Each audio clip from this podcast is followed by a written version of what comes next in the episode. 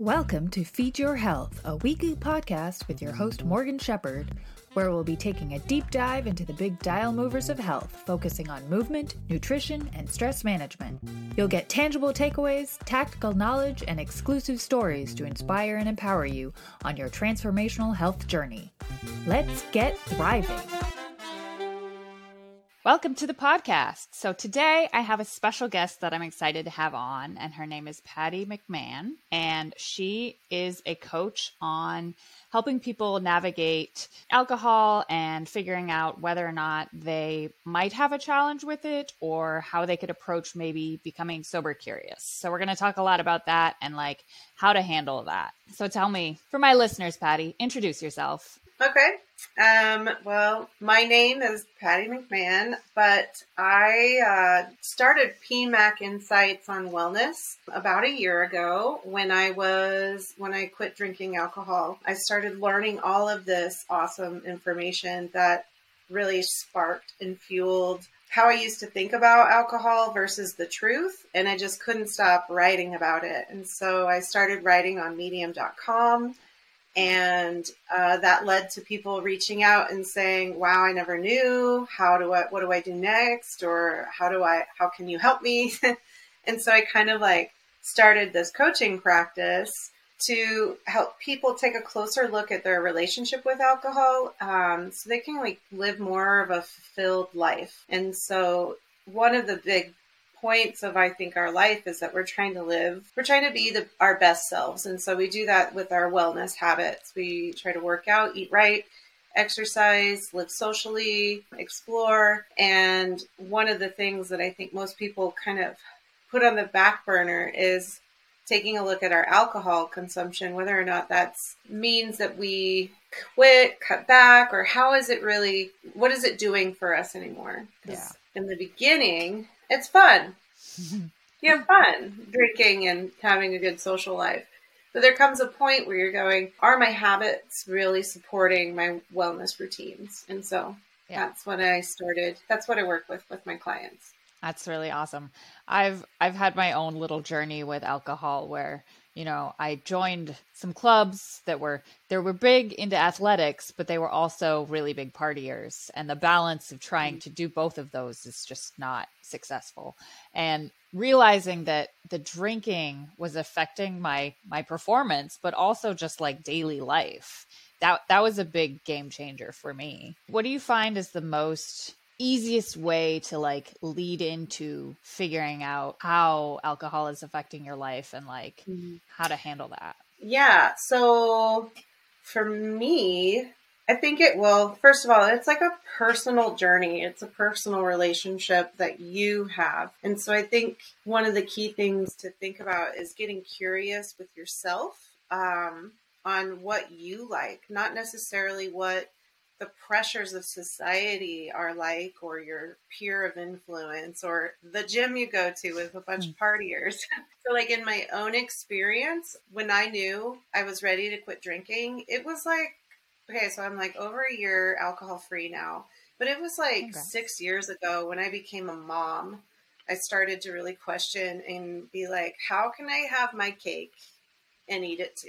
Because parenting, I'm now not just responsible for myself i'm responsible for these little humans i'm creating and and helping raise like it's a big responsibility and it takes a lot of energy. Um, i was also a teacher an educator in a public school system and i started right at the pandemic which was very stressful. And so i had been trying to figure out how to moderate with alcohol and make these limits and rules around it. And I always, like, I felt like a failure every time that I couldn't do that. And so, on one hand, I knew, like, oh, this is a problem. But on the other hand, I was like, this is mommy's wine time. This is what everybody does. You come home, you de stress, you relax with a glass of wine in hand. So, it was like mixed messaging for me. And I really wanted both worlds. Yeah. And it kind of came to a head when I was Googling well, it came to a head when my husband came home with the kids and I didn't want to get off the couch. I just wanted to like sit there with my glass of wine.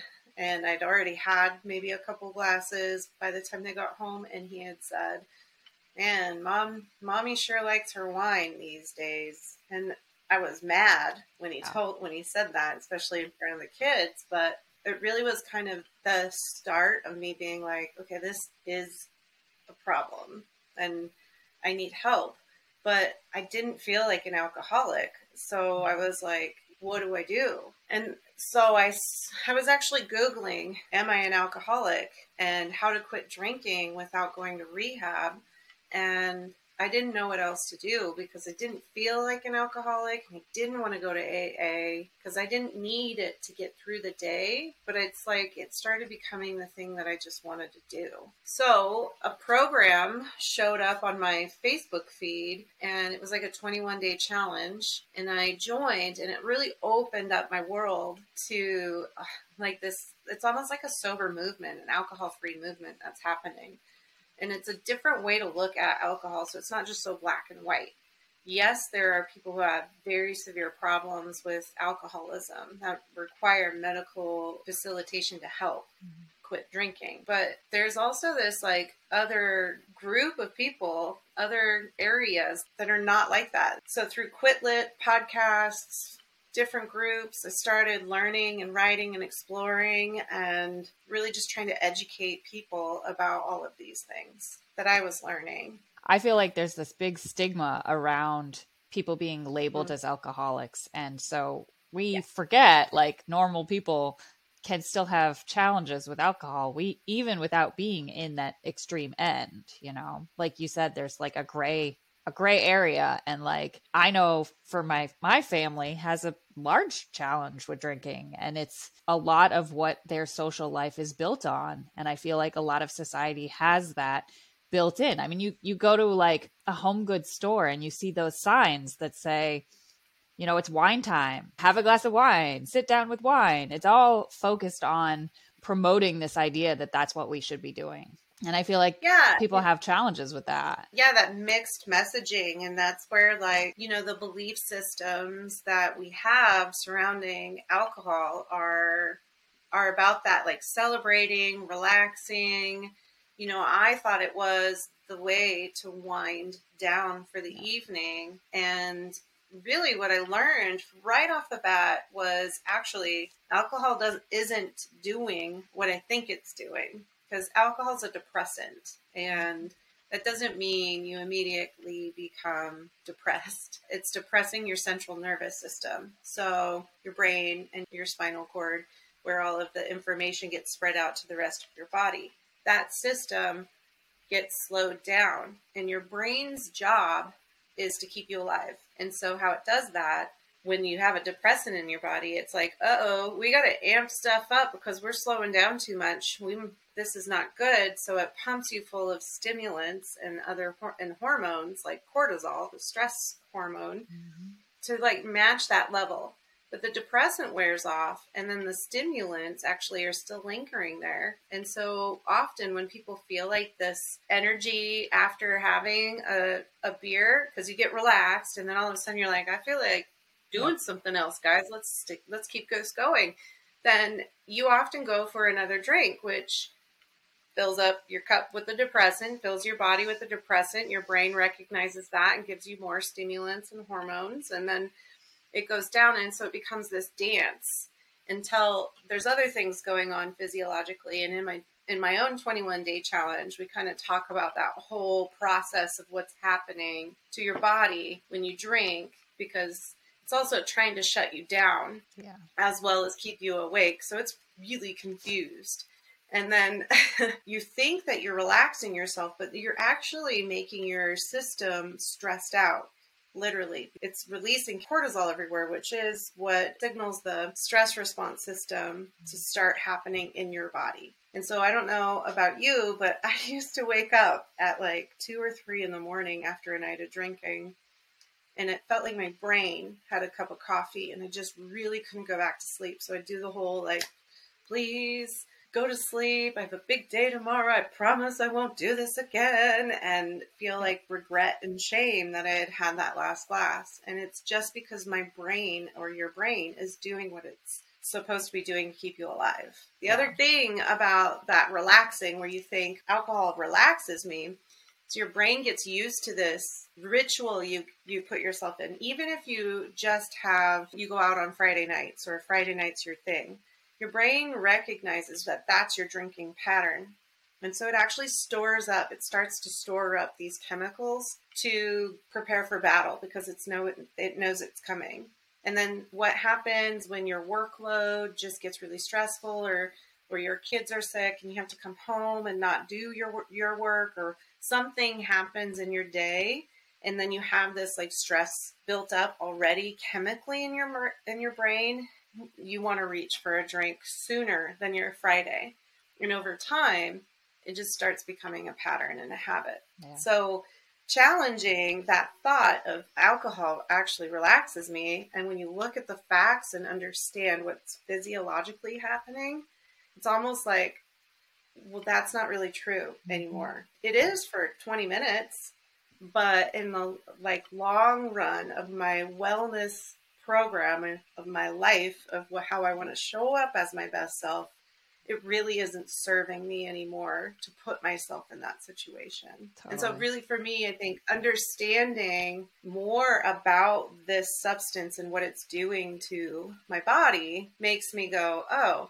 okay, so how do I get out of this? And that just because that's what alcohol does to everyone, it's not just alcoholics. And mm-hmm. so, another thing that is challenged about the term alcoholic itself is medical doctors since 2015 2016 are have shifted from labeling people as alcoholics to sort of looking at it more as a spectrum. So it's called the alcohol use spectrum. So even if you don't drink, you're on it. You're at the zero level, which is abstinence.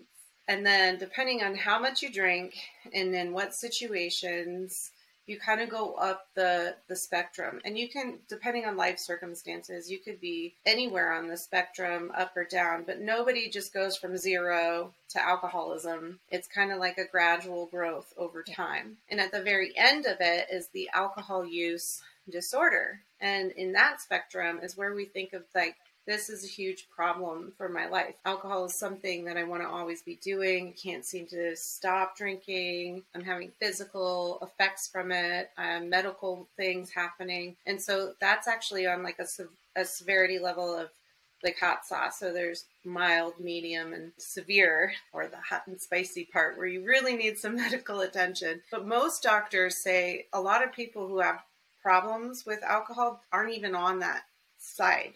They're they're just before it.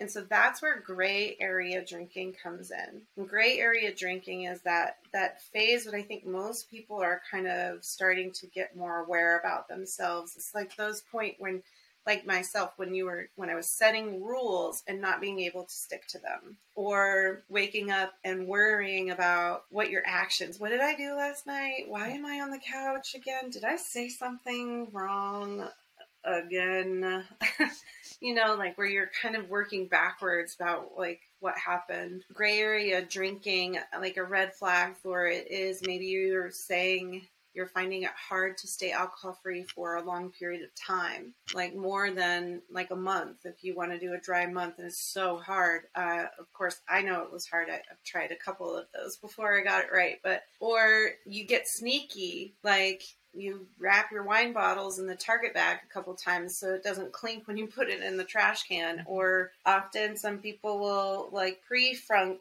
secretly and have a couple glasses before they go out to ease the edge and then pretend yeah. like it's their first one you know or even like your priorities change so maybe you only went out and socially drank and you did that quite often but then you find yourself actually wanting to stay home and drink or the activities that you used to enjoy just aren't appealing anymore. Like all of these are red flags for gray area drinking. And when you start kind of noticing those things, that was the point where I was like, okay, am I an alcoholic and how do I get help? Yeah. And so what I work with my clients on is getting curious You start by getting curious about your drinking. So you'll do reflection questions like, What is it that I think this drink is doing for me? And what do I like about it? Is it the glass? Is it actually the feeling of alcohol? Or is it the time that I'm taking for, for me? What do I not like about drinking? And why is it that I'm, I'm thinking about stopping? What do I believe this is doing for me? Yeah. And by really getting to know what it is that you are feeling, you you start owning your relationship with alcohol and you start separating out that I feel like it's the way to relax or the way to socialize. You start getting more intimate with your relationship and you start getting more comfortable being curious. And so I think that's the starting point is wondering what is this doing for me? Is it serving me anymore? And maybe what else can I try to I love that.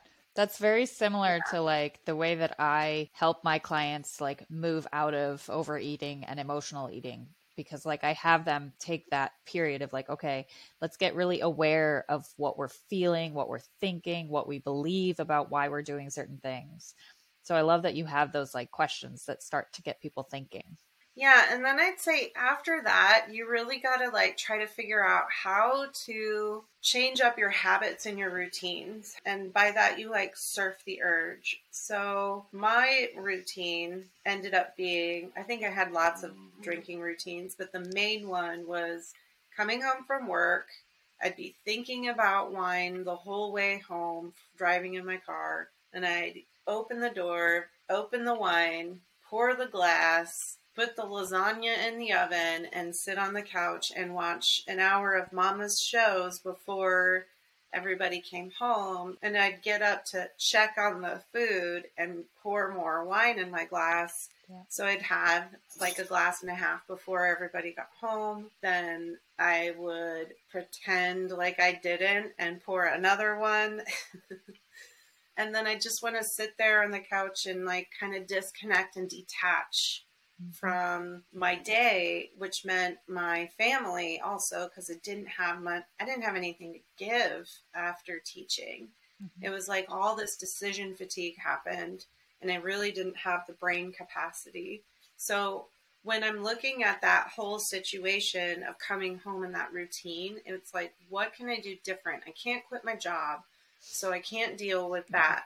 But I, what can I do differently so I'm not drinking? And um, I did things like I took a different route home, so it changed up that pathway that was created. When I got home, instead of pouring wine, I would immediately walk in the door and pour a ch- tart cherry kombucha, and um, yeah, and lean in and listen to a podcast while I was cooking instead of getting on the couch and and watching TV and and so I made these intentional habits throughout my day. And then it became the new habit that I could like rely on, that I got familiar with. And I knew it was working when two weeks went by and I was craving that tart cherry kombucha. Like, oh, I, I, can't wait to go home to have that refreshing drink. And I was like, whoa, what? That's like a total shift right there. And so by looking at your habits um, and trying to figure out where you shift. We also do that in the 21 day challenge. You explain the habit loop and you become like the trigger spotter of like, okay, what can I do to cultivate a different environment? And it might be replacing your drink, it might be doing my favorite, which is playing the movie forward. Because mm-hmm. um, when you have an urge to do something, it usually only lasts for about 20 minutes if you don't feed yep. it with more thinking about it and you don't feed it with entertaining what if. So playing the movie forward is a process to get you through that, to think through and disrupt the automaticity when you're automatically reaching okay. for a. Yep. You know what I mean? I did. Yes. Your autopilot routine where you're like, I want a drink and you grab it and you drink yeah. it. So by pausing and going, okay, wait a second, what will happen when I drink that? Okay, I'll feel good for 20 minutes and then I will want some more, and then I'll pour some more, and and then what will happen? You know, you Mm. you play your your movie forward throughout the rest of the evening into the next day for as long as you need to to realize I don't want that in my body, Yeah. and and you shift that way. So that's one of my favorite surf the urge strategies. But I'm happy to pass along to your audience the 10 strategies to try before opening the bottle. So Yeah. there's other things in there that will help support the idea of creating space between you and the habit of drinking. That's totally relatable because when I coach clients to like I think of the uh the working out in the morning example because I'll be laying in bed knowing that I need to go do this workout but not wanting to because it's cold, I don't want to get out of bed, whatever the the situation is. But what I do is I basically run through what will happen if I don't go do this workout. How am I going to Mhm. feel? You know, I'm going to be mad at myself I didn't do it. I'm not going to get in a workout.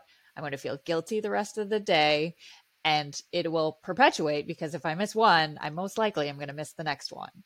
So I totally relate to that, like playing the movie forward thing, really helping. Yeah, it's a and it it's a fun one to use too for the opposite. So you can use it like for good things. So once you get your habit dialed in to your alcohol free habit, you can start you'll have this like pent up energy and you'll want to go explore and do thing, new things. And so for me, it was running. I wanted to go out and run and I'd be like, but I can't do that. And so I'd play the movie forward. Well, what if I went for a run? What would happen then? And so, like you're saying, um, with the exercise, and so you can work it like with the positive and the negative of motivating you Yeah. to take actions that'll help you be your best self. I'm all about that. Yeah, me too.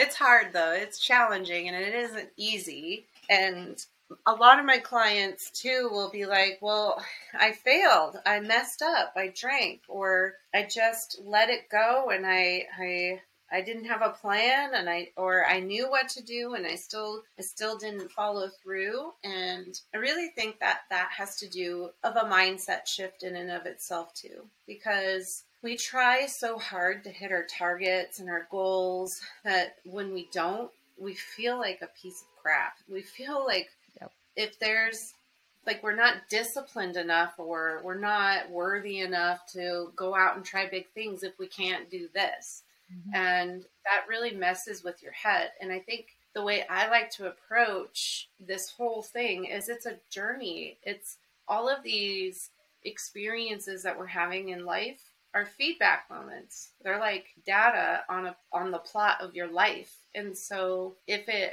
happens you kind of just look back at it and be like well what happened what was i feeling what was i thinking why did those actions happen and what can i do next time about it. And one of those things that people really struggle with is that social thing because it's everywhere. You know, the sign on the door when you walk into the restaurant says, it's wine, just drink it. And you're like, Yep. So I'm really big on understanding these feedback moments as well as you make a plan. So you get preemptive and you think about like, what are you going to do for that birthday Yeah. party that's coming up or that music festival or what is your plan of action and so i use the r3d method kind of sounds like r3d but it's a great way to remember it because r stands for revisiting your reasons why. So those things you're getting curious about with your drinking. Like why do i want to not do this anyway so you kind of revisit those and get those fresh in your mind a few days before even, I don't know, I have a list sometimes that I pull up on my phone where I've told clients to take a picture of their journal. So it could be anywhere that you're looking at these reasons, your words of why you don't want to be doing this or whatever goal it is that you're working on. And then the three Ds. So you decide what to drink, discuss your choices with confidence, and do you decide ahead of time what am i going to do if i have an urge to drink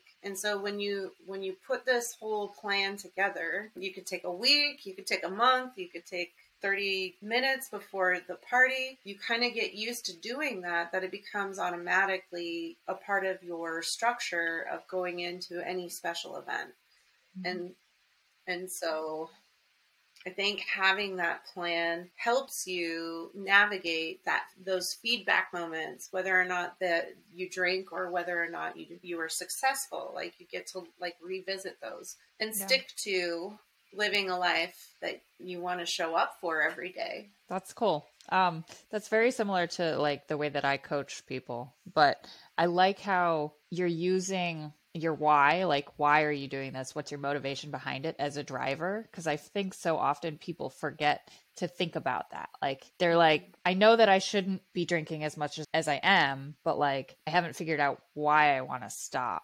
And I know like mm-hmm. prior to this discussion we had talked about like how you sort of help people figure that out and like we you have like this gratitude practice and thinking about like what is different about your life without alcohol and like how you can be grat- gratitude how you can be grateful for the the single moments you know like tell me a little bit more about that Sure. I think the gratitude practice is like the icing on the cake of life, I feel like.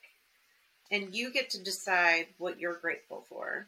And so it really is a way to tap in and tune in to your inner wisdom of how you want to be. It's not like maybe making a list of 10 things, although that is how I started. I would write and I tell people if they're struggling to find anything to be grateful for, to make it a routine. Mm-hmm. So at the end of the day, pull out your phone and write out three things you're grateful for. And if it has to, if you have, if you can't think of anything, just think of running water and how grateful you are that that's in your house, that you're able to use the bathroom, that you're able to get a drink whenever you want. You don't have to go searching for that kind of thing because there's always something to be grateful for. When you start developing that habit and you start looking at moments in your life that you are alcohol free and you start being grateful for the experiences that you're having without it in your life, you own those, and that's what you end up wanting. You end up valuing clarity, present moment,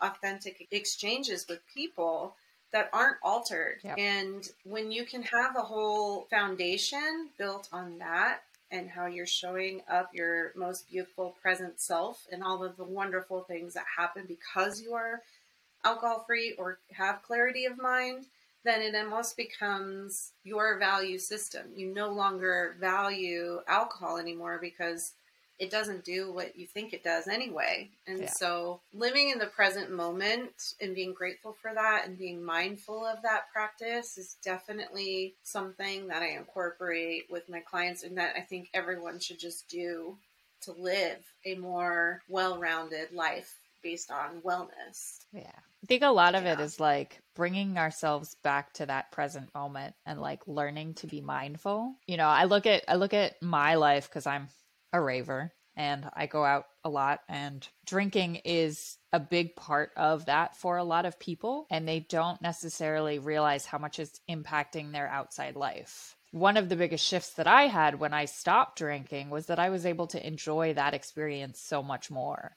because I could remember the conversations I had with people and I could remember wh- what set the artist was playing and like just being in the moment more without the hangover, without, you know, feeling awful the next day and all of those things just allowed me to be like, oh, okay, this is better. Yeah, and like imagine you're at breakfast the next day and you get to see the DJ. How awesome it would be to be like, dude, that song you played, it was like this, and then you hummed it back to them. You're like, I had the best time during that song. It was so great. Versus, I'm so hungover. Your party was awesome. You Yep. know, I think that it gets more meaningful when you're able to engage wholeheartedly. So, Yeah. yeah. Was there anything else in the R3D method that you wanted to go deeper into? Tell me about that. One of the hardest things I think that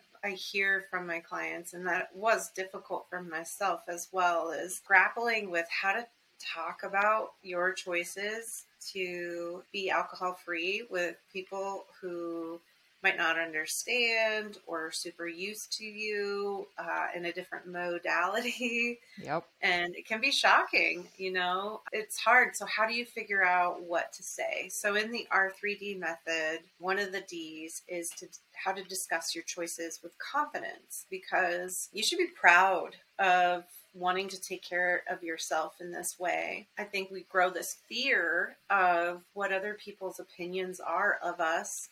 Oh, and also, absolutely. we don't want to make it yeah, and we also don't want to make it awkward for them. And so, um, one of the things I actually discovered in myself in this whole journey is how much I drank to make other people comfortable. Mm-hmm. And I mm-hmm. know that sounds like wild, but if you're out in a social setting and you're like, I don't really feel like drinking, but everybody is drinking and I better join in so I don't have to be like, no, I'm not doing that. And they're like, what? Why not? That's what we do. Right? Let's get it. Because if you don't join in, they're like, "What are you doing?" Mm-hmm. Uh-huh. So I'd be like, "Fine, I'll just do it." And so then, then I didn't really want to, and so I was realizing, like, "Wow, I did that. I did that. I sacrificed one of my desires for other people in a non-productive way. Like it wasn't mm-hmm. like I was of self-service and being like, "Let's go, you know, what do you need help with or how can how can I help you through this conundrum you're having?" It was like, "All right,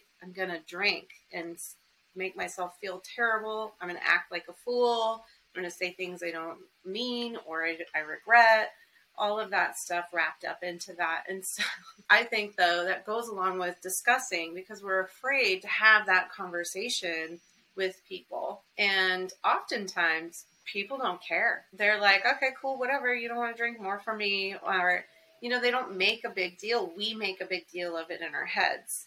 I think also it's interesting people- to note that, like, sometimes people, when you don't drink, they might like look closer at their own drinking and be like, oh, mm-hmm. maybe I should stop too. and then there's that judgment too. Like when you're not ready to confront something, there's like this dissonance between maybe not like you as a person, but like of the idea and like yourself. Yeah. So, you know, your friends aren't judging you for making a good decision for yourself, but they are like, I don't want to do that for myself. Yep. And I want to keep living the life I want to. But if you're around, you're a constant reminder of how I have to uh, face this myself. And so your relationships do get a little they do change. They do get different. And i think that's okay because the more authentically you show up as yourself the more in tune you are with yourself it mm-hmm. ends up kind of balancing out in the end where you are living the way you want to live and people start showing up in different ways. But when you go to discuss initially like hey, I'm not drinking, it's almost like you're wearing Christmas lights. And so you're like, I don't know what to do here. I don't know how to say this. So what I usually, I'm really big on planning and, um, and rehearsal. And so we kind of draft up like, what are some things you can say in this situation to these types of people or this group that you're in. And so it could be things like, yes, please, I'd love a drink. I would love to have water. Oh, you're not drinking right now?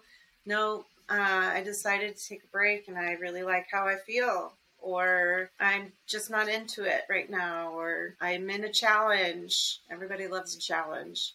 Or yep. I'm almost close to making my weight loss goals and I want to stick to it. Or anything to kind of just have a push to be like, I, I satisfied my explanation this round and I'm moving on. When you mm-hmm. try to come out with the sob story of like, I was an alcoholic, I didn't want to be, I was Googling it, and it was terrible, my family, friends, nobody wants to hear that when you're out at a party. And and that's not really the time or place. And I don't think you really want to be saying that either because you want to like be social, live life, have fun but you have to get over this awkward nudge. And if people are really interested and they're like poking buttons at you, like, well, how come? What happened? You must be pregnant. Oh my gosh.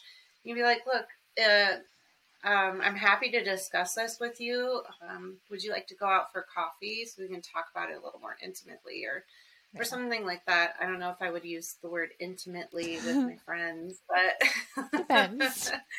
you know, um, But like really kind of just having a plan and again, thinking it through, playing that movie forward, kind of having this dialogue that you're prepared for, and then you mm-hmm. practice it.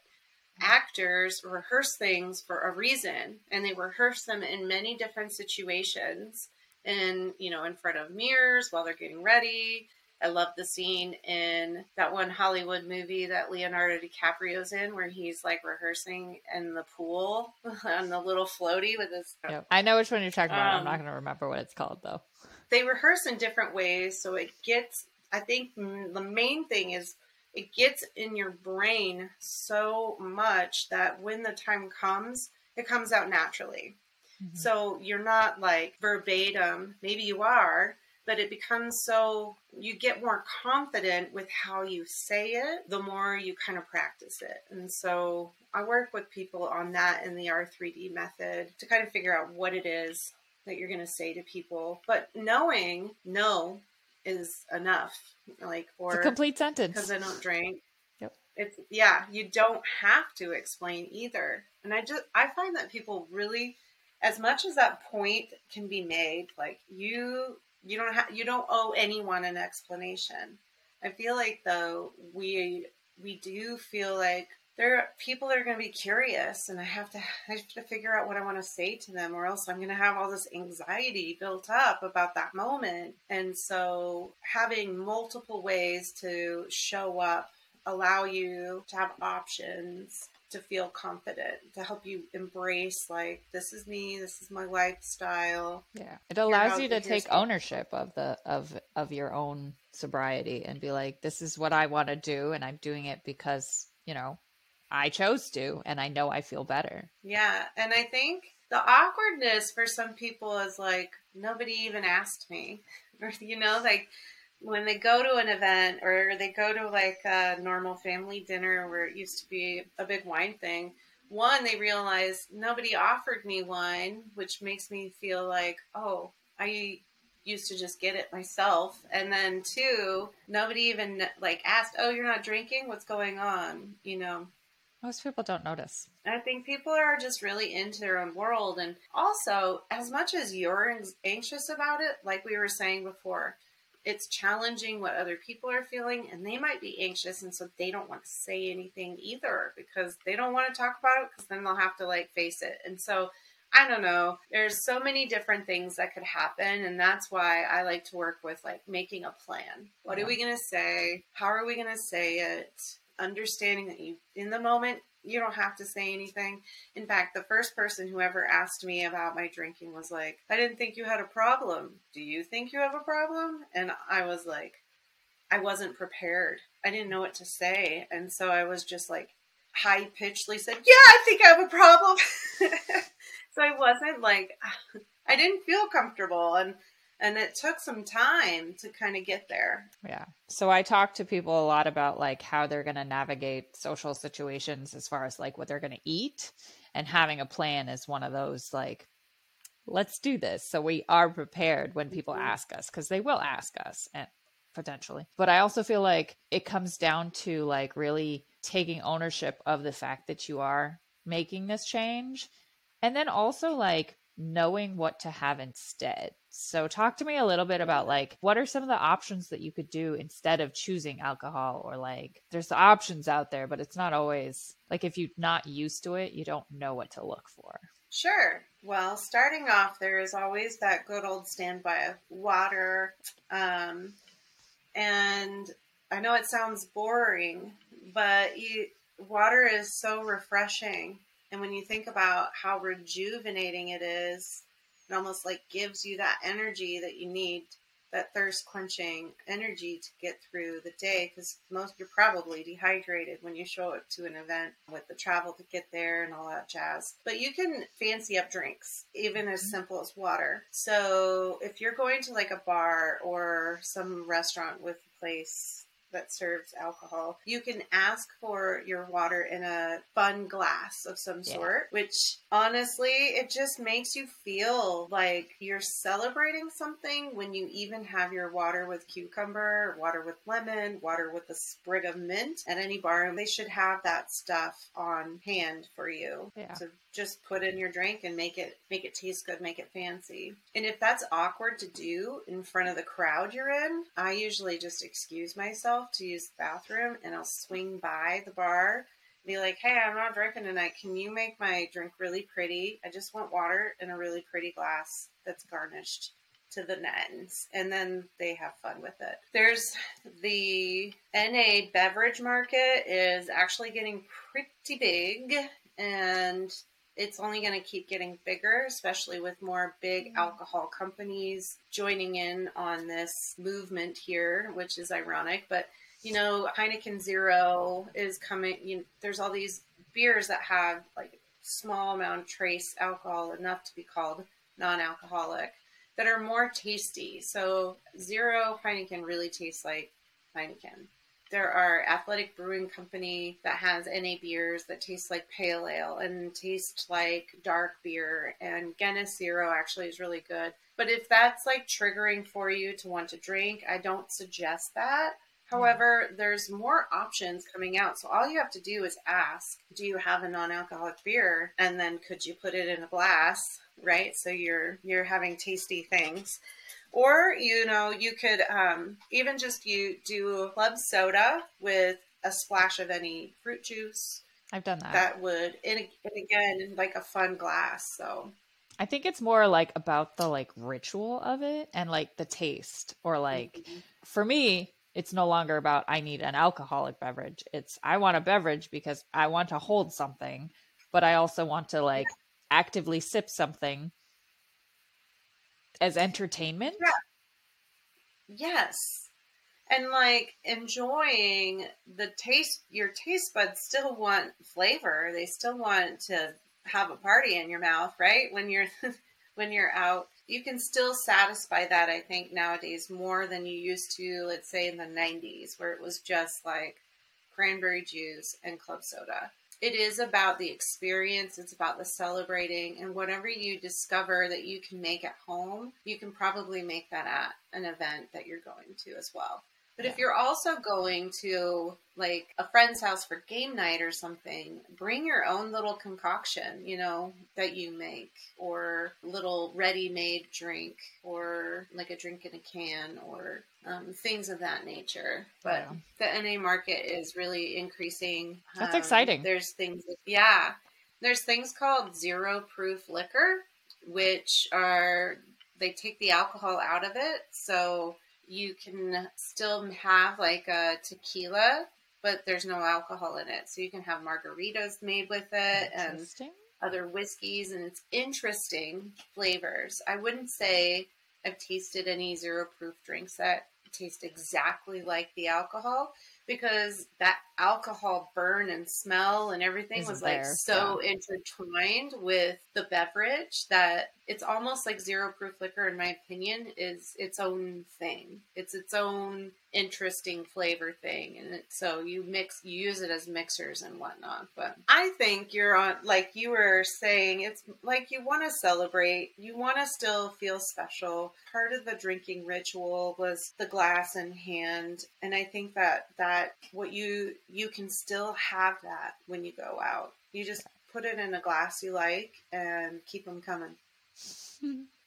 I also wanted to ask you about how to navigate that initial period of deciding if it's something you need to change and like Mm-hmm. You talked about like the different little red flags, but like emotionally, sometimes people aren't ready to face the reality of their drinking. And like, I, I just think of some of my family members who probably drink too much, and it's habit, it's peer pressure, and it's this is what they've always done. And I know we're big on mindfulness and intentionally living, but like getting people to a point where they feel like, okay, now I'm ready to make a change.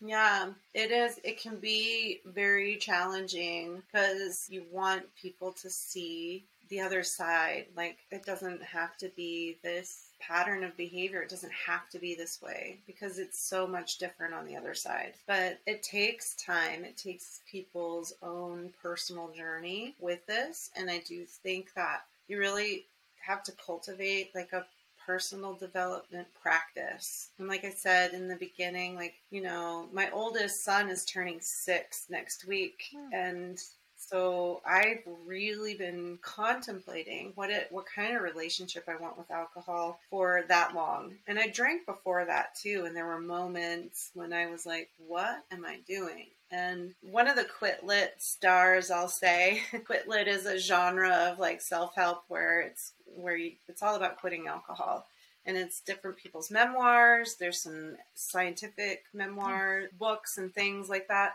And Annie Grace wrote this book called This Naked Mind, and she's really big on challenging your thought beliefs. One of the things that she kind of brings up in her teachings is we put these barriers of where we're going to stay in our lane. Like when you're bowling and you're a kid and you're trying to get out of the, you're not use the gutter, they put those like, yeah, um, bumpers like... on them, right? And so, yeah, we have these bumpers for how we want to what we find acceptable and what we don't find acceptable. And we try to stay within those that lane.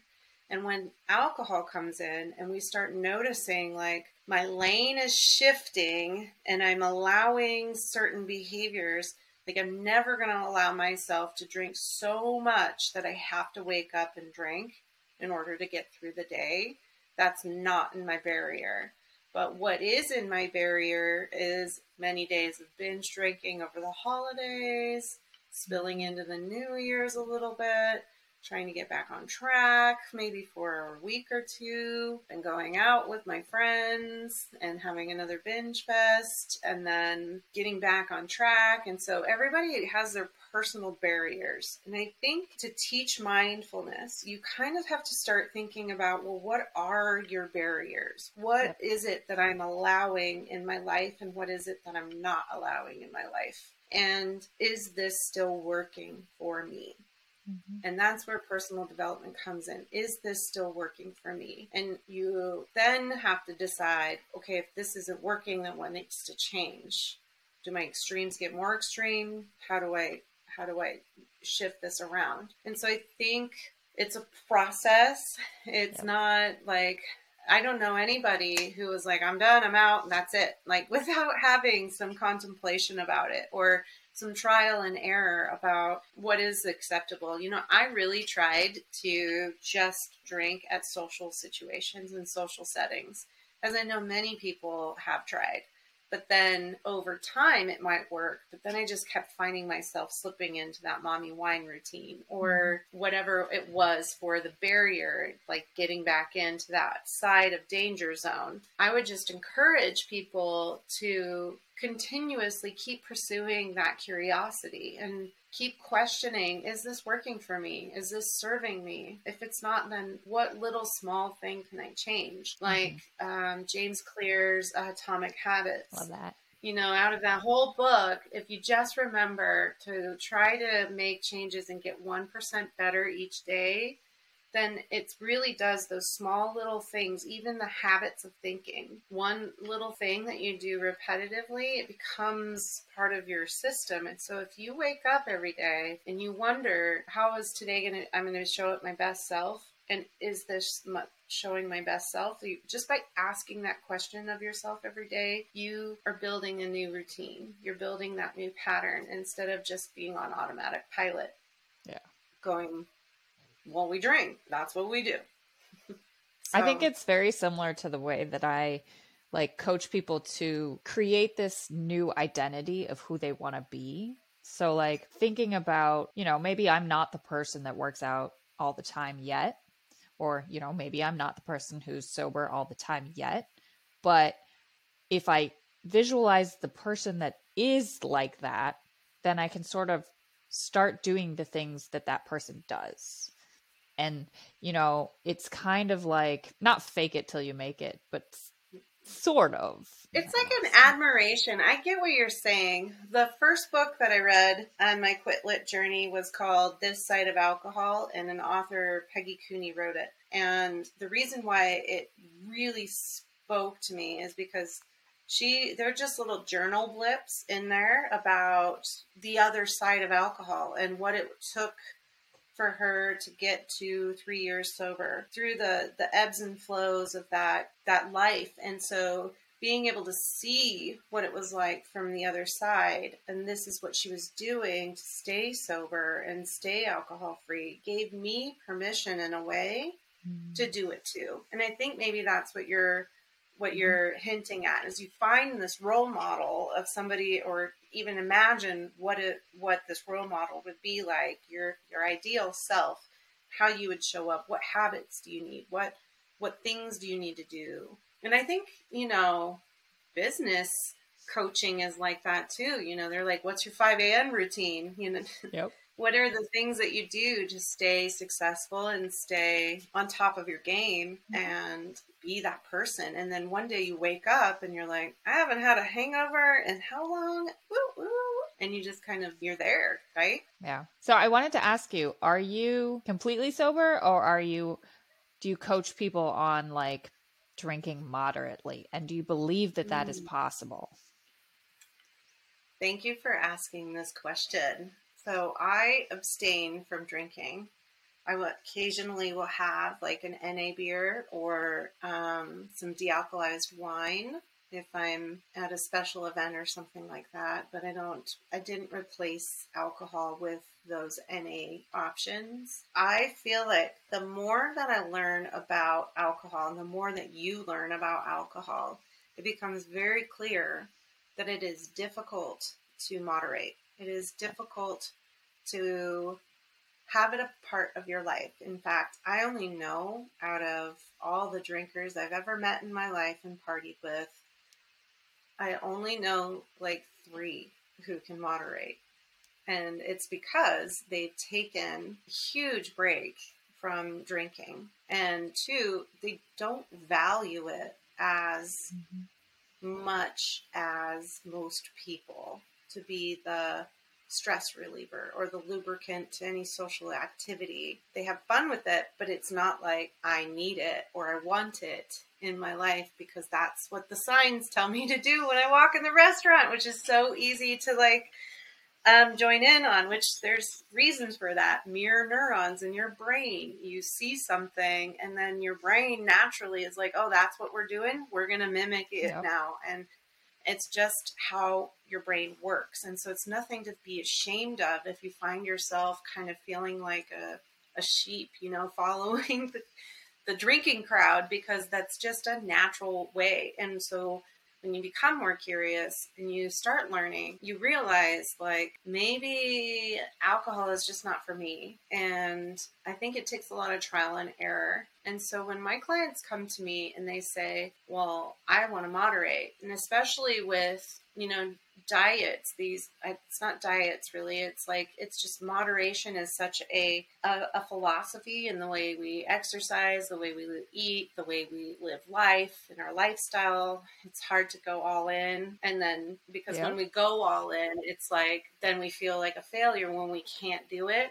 So people are confused and they don't they want to try moderating. And so if they come to me and want to try that we can ask questions we can review the feedback and we can see if it works for them. If it does great. If it doesn't we'll move forward from there. Because like i said it's a journey it's a process it's super personal. Everyone's different but yet I haven't found I haven't worked with people who have felt satisfied with the way that they moderate because they mm-hmm. think about alcohol all the time. And so, even that mental space and that burden of thinking about how am I gonna, when is my next just one, or when is my next Friday, or I cannot wait until that. The the mental gymnastics that go around trying to navigate that finagle yeah. that moderating thing and like even the battle okay well i have one and now i want more but i can't have more and it just gets so hard to manage that people often realize through that experience combined with the knowledge of what alcohol is doing to you and then your goals of how you want to live and show up in your life that it doesn't serve you to try and moderate anymore. I loved that you talked about trial and error because I feel like a lot of people, I mean, me included with other things, we try and be perfect. And mm-hmm. being perfect is just a recipe for failure. It's a recipe for you trying trying so hard, you've set your expectations so high and you don't reach them and then you end up feeling guilty and like shaming yourself. And I think realizing that if if you're not going to be able to like drink moderately, getting to abstinence is a journey and like you will have those moments where you will fail. And so if you're trying to be perfect the entire time, you're never going to get there. How do you coach clients to like let go of that need to be perfect and that need to like have abstinence right now? I think part of the reason people want to be perfect, I don't know. I feel like ultimately we want to be seen, we want to be heard, and we want to be valued. And so when we're seeking perfection, I almost, in my experience, have, seen and felt that it's because we're we're not feeling seen, heard, or accepted in our lives. And so, if we keep striving and reaching for this one thing, if I have my perfect body or six pack abs, or my house looks like Pinterest, or my relationships are, I was going to say the Titanic, but no, that didn't end well. No. The, my relationships are, you know, just Cinderella or whatever then I will be happy. And I think that that goes back to the present moment and mm-hmm. being grateful for what is right now. We need to kind of, we don't need to, but when you approach the present moment as like, what can I be grateful for right now? How can I be happy right here, right now? It takes a different tone on how you shape your goals. And so it becomes this this mix of trying to teach mindfulness and what is what can you do right now to be present in the moment and embrace this journey mm-hmm. listening and feeling like feeling like you're being heard and you're being seen with whatever it is that you're missing in life and i find that when people are finally connected with themselves and able to express how they really truly feel then it almost as if that moment becomes perfect, not striving for perfection. And so I think oh, like in that. my practice, yeah, I think in my practice, what I'm really focusing on is trying to embrace that perfection in the moment versus trying to get it from all these other things. And yeah, you should have goals, and yeah, you should take care of yourself, and yeah, you should strive for things. But in that pursuit, it's almost easy to get lost in the land of perfection that you miss the journey along the way. And then you you know, years go by and you wish ah, I should have I should have had more fun along the way. And so I think with people who are stuck on perfection, it's a process, but trying to to coach through to get to the understanding. I think that's the strategy because we're all here to live awesome lives. We're here to soak up as many experiences as we can in a authentic way. And I think that I've discovered that alcohol no longer is serving that purpose for me. And for people who are ready to say, yeah, me too, I'm done, but it, it is a drug. So how do I change this habit and how long does it take for this to work? You know, it's just a part of the journey. It's a part of the process of self discovery, personal development, and trying to show up your badass self. So I love that. That's that's very much in tune with how I coach clients with the overeating and emotional eating and like realizing that if you want your weight loss goals, it's a long journey and a lot of it is not thinking about the outcome it's thinking about mm-hmm. how can I be happy now? How can I be happy with my body now and my habits now? And like making those small little shifts daily. Yeah.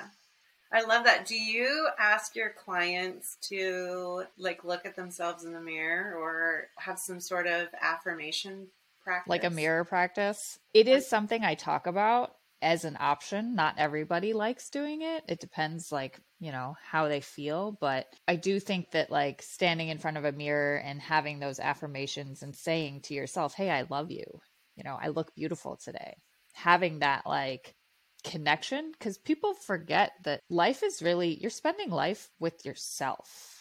Mm-hmm. you're literally you're never alone because you're always with yourself. And if you're not creating that relationship if you're not dating yourself if you're not having a good relationship with yourself then it, it's really hard for you to keep going. So yeah, yeah. i'd say i'd say i help people. We talk about that. That's cool because I love it. One of the best advice I ever got when I was in, I mean, this was like five years ago. No, it was even longer than that. But in the morning, one of the first things you should do when you wake up is tell yourself, I love you.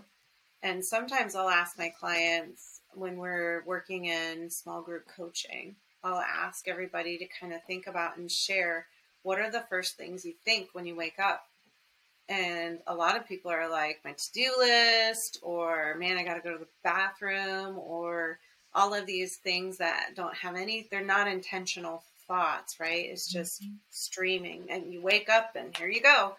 And then I'll ask, like, what if you tried saying something positive about yourself in the morning? People are like, what? Oh, it's yep. a fun activity to witness people kind of unfold and have that light bulb go off and be like, oh my gosh, I haven't been talking to myself very kindly at all. And that's really important. Ways to shift. Yeah, very important. What do you find is one of the biggest things that clients struggle with when they come to you, like through this process?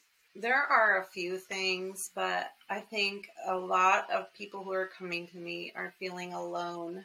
Like they don't have anybody they can talk to about this deep, dark secret or you know because nobody goes to work and they're like i had a bottle and a half last night how much you have you know it's like a very personal thing that we're ashamed of and so unless you're actually in marketing, because I guess that's like a thing, you go out with your clients and then you wine and dine, and then you have the meeting after the meeting, and so it becomes this like big boy show of like who can out drink each other and still be awesome the next day. That's so toxic. Is, it's so wild, but I still think that like the people who come to me are feeling like nobody's hearing them and they don't know how to talk about it. And if they do, then because of these mixed messaging, nobody gets it. Nobody gets like, well, you don't have that much of a problem. So why do you want to quit drinking? Here's a drink to shut up and drink. And you're like, ah, I'm really trying to live an awesome life. And so now, now I feel like an alcoholic because I have a problem, but I know like that messes with me. And so I think the most struggle I see is that people don't feel like they can really figure this out with the people who are in their lives immediately mm-hmm. right now. They need other people who have they been there, you. who have done that. they do. They need me, and they also need other people who are on the journey too. And and so that's why there's, I do small group coaching from time to time where there's eight weeks where we really try to figure out how to like live alcohol mm-hmm. free. And so for me, step one, we can always do one on one coaching, which is the best way, I think, to really get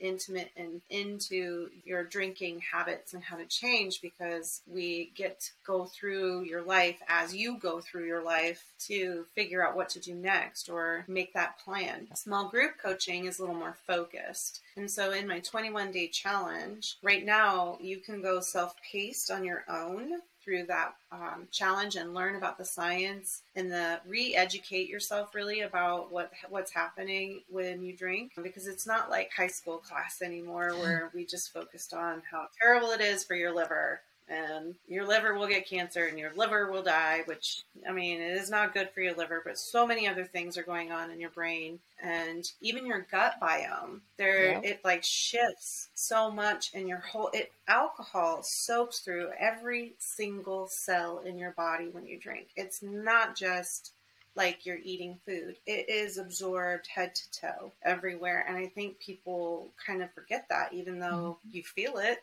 I mean, this is TMI, but after I've drunk the next morning, I have like the biggest poops ever. And it's because of yeah, that. Or like like a million of them. You're Yeah. like, "Ah, again? like, jeez. Yeah. So the 21 day challenge kind of teaches you that. And I have taken that 21 day challenge and run it in groups before for like, you know, or sometimes I'll host a dry October or a dry January and we do it in a group setting. But you can also do it DIY, like as a self paced course. And then after you kind of get that, that background knowledge of what's going on mentally and the different strategies to surf the urge and the habit change, it, it still is like, okay, well, now what? Like, it's out of my system. How do I like embrace this alcocentric culture that has paraphernalia everywhere telling me to drink? How do I get through that part? And so the small group coaching that I do is eight to 12 weeks of us focusing on that R3D method, really like learning about alcohol, some more in depth, how to make strategies and plan, different drinks to try, all of that stuff in a group setting, which is fun. Also, I host a book club, which hmm. is really fun. It's a Quit Lit book club. Know, I do it a couple times a year, and I have one coming up um, March 29th. We're going to read the book Drink, and it's about the intimate relationship between women and alcohol. And that is, it's something that culturally we've seen shift over time. Historically, there's been a lot of men having drinking problems, and now women outdrink men for the first time in history. And so this book kind of takes like a sociological perspective of that. And Anne Dowsett Johnston, who wrote the book, is actually going to join us for Q&A. Oh, So that's wow. really super cool. Yeah.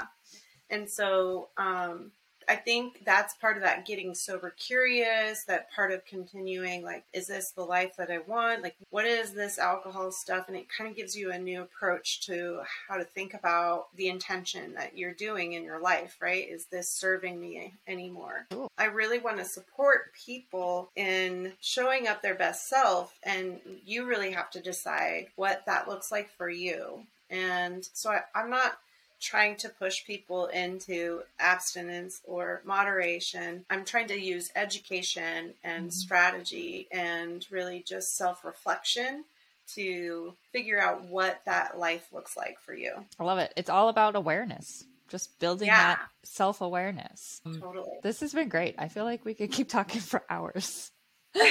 Probably. I wanted to ask you, where can people find you?